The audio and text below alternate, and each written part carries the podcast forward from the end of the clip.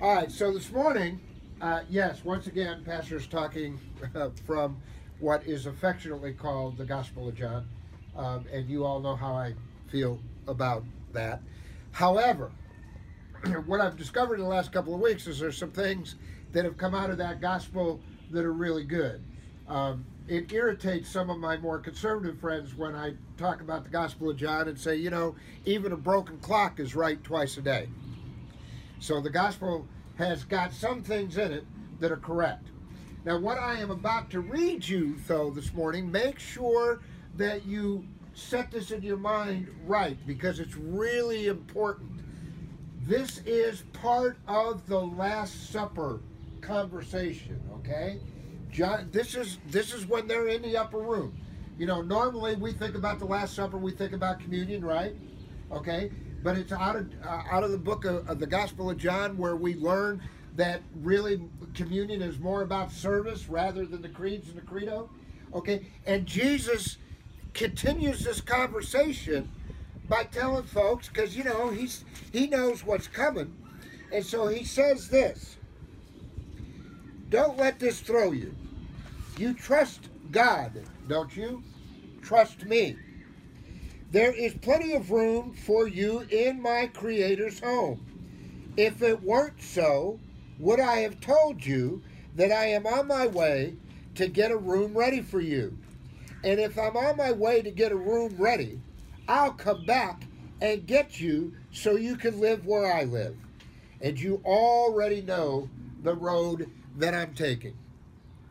Now, Thomas says, Master, we have no idea where you're going. I, I, mean, that sounds pretty logical, right? We have no idea where you're going. We don't know how you're going to get there. We don't even know what you're talking about. So, how do you expect us to know the road? And Jesus said, I am the road, also the truth, also the life. No one gets to the Creator apart from me. If you really knew me, you would know my Creator as well. From now on, you do know the Creator. You have even seen the Creator. Now, how many, I'm going to stop there for a second just so we can get started with this. What is what did I just read to you? What does that say?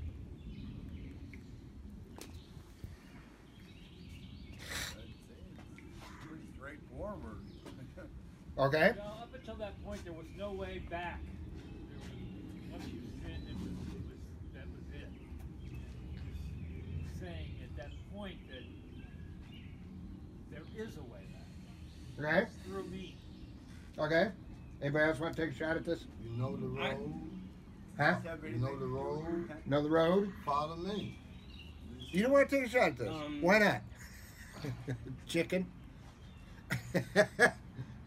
well, you know, because I'm kind of sort of setting you up, right? Because most people take this, and this is where the. Th- go ahead. I was uh, saying that I uh, saw a, a post I like that says religion is following the messenger and spirituality is following the message. Okay. And so I, I guess what he was saying is there's no uh, there's no connection or union with God except through His example. Okay. That I see. You're you're starting to cross the street, which is good. Okay. because the way this normally gets preached, thousands of people, folks, thousands of people have been burned at stake, died, thrown out of their communities, etc., etc., because they didn't buy into the theology that Jesus is the only way to God. And that's the way this gets preached. Now remember, I told you that it's very important to understand the setting. What is the setting? They're sitting around a supper table. They have just spent three years with Jesus. They know that they're in trouble, amen? And they're worried. And Jesus sits there and says, Look, you don't have to worry. Don't you know that I'm going to go prepare a place for you? And by the way, if you trust me, I'm coming back. And I'll get you. You know the way that I'm going. Now, I want to stop there for a minute, folks. anybody who's got a half a brain in their head that had been following Jesus and reading the tea leaves would have kind of figured the road they were on. Amen? Isn't that what I said? The road was called, You're going to get your butt arrested. And unless you're damn lucky, they're going to kill you. Amen? Because they'd already been fighting with the Pharisees, right? There were crowds that had been incited against them. And the Romans were kind of looked at looking at him with a half-cocked eye about this kingship thing and this Messiah thing. So when he says this to his disciples, you know the road that we're on. Right. Let's get on that road so that we understand what this conversation is. Rather than this high and mighty stuff that if you don't fall down on your knees and roll around and, and swear your allegiance. Because, by the way, I will also remind folks, especially those, because I understand we're on Facebook Live today, those who are about to tune out, that there was a point where Jesus was going from one town to the next, doing his thing, and they ran across, his disciples ran across a bunch of people that were doing the exact same things that Jesus was doing. They were casting out demons. They were taking care of the widows. They were caring for the orphans. In fact, apparently they were doing some miracles. The problem was the disciples noticed they weren't doing it in Jesus' name. And the disciples come over to Jesus and said, Hey, these people are doing this, they're doing that. Do you want us to stop them? Because obviously they're not part of us. And Jesus' response was, If they are not against us, they're for us. So I can stand here and tell you that a couple of thousand years of theology that say Jesus is telling the whole world that he's the only way to God is bunk. For the disciples, yes. Do you understand that? You know the road. Jesus was telling them, stay steady, stay here. I am the way that you're going to get through this. Understand exactly what I'm doing.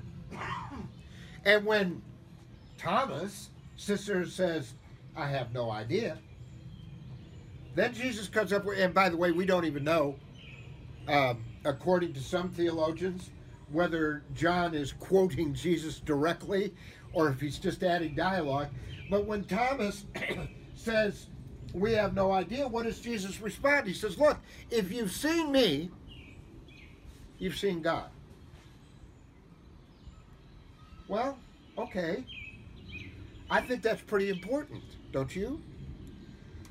There was a line in Star Trek years ago when they had these aliens, right? That appeared and and they they were able to control things with their mind, you know, and so forth and so on. Well, it turned out at the end of that, they were these little small, ugly looking bluebirds. They were actually shapeshifters too. And you know, Captain Kirk Shatner in those days was like, Why didn't you tell us who you really were? You know, and then then they had that fake kind of way they came back up into human form and the one alien leaned into uh, Shatner's character of Kirk and said, "We appeared to you humans as you would understand us.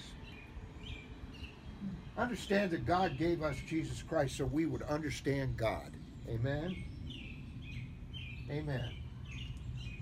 Now, understand my my gripe with John being a gospel is because I've always told you that it's a literary apology for the divinity of Christ. So John, in telling this story, hasn't changed anything. The Father's in me, and I'm in the Father. And if you've seen me, you've seen the Father. You've seen God. But you know what? Again, on that idea that a clock is right twice a day, even even if it's broken. What did Jesus tell us was the way to God? Come on, you know, Love, love, unconditional love, forgiveness, mercy. being merciful, Just. doing justice, walking humbly with God, feeding the hungry, clothing the naked. So when he says, I am the way, there you go, folks. It's pretty simple. You want to know how to get through life? Now, I did find a story just for you guys that has been, it's been around for a while, and I know that I've told this story before and I've misquoted it, so I wanted to make sure I quoted it right. All right? Apparently, there's a man who died. He's ushered into heaven, which it appears to be this enormous house, and one of the angels begins to escort him around a hallway, and they're going past all these rooms, right? What's in that room? The guy asked, pointing to a very somber looking group of people chanting a Gregorian Mass. And the angel said, Oh, that's the Roman Catholic room. It's very high church. Well, what's in that room? Pointing to a group of half naked dancers gyrating their hips and occasionally shrieking out loud. Oh, that's the Balinese group, said the angel. They're very lively. Well, what's in that room? Pointing to a group of bald headed people meditating to the sound of an enormous gong. Oh, that's the Zen group. Very quiet. You would hardly know that they're here. And then the angel stopped the man as they were about to round a corner, and he says, Now, when we get to the next room, I would appreciate it if you would tiptoe past, that you would not make a sound. And the man said, Well, why is that? And the angel said, That's because that room there has a bunch of fundamentalist Christians in it, and they think they're the only ones here.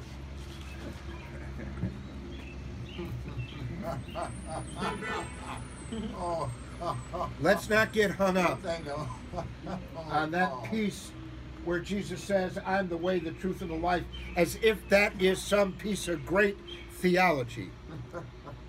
It was actually compassion for his disciples who were about to watch him get arrested, taken away, put through a mockery of a trial, and killed. He had to have them prepared for the day that he come up out of the tomb. Folks, we are way past that. We know, we know that Jesus is our Messiah and that he is our way because he teaches what every other major religion in the world teaches. And that is to be fair, to be forgiving, and be humble in your faith. God bless you this morning.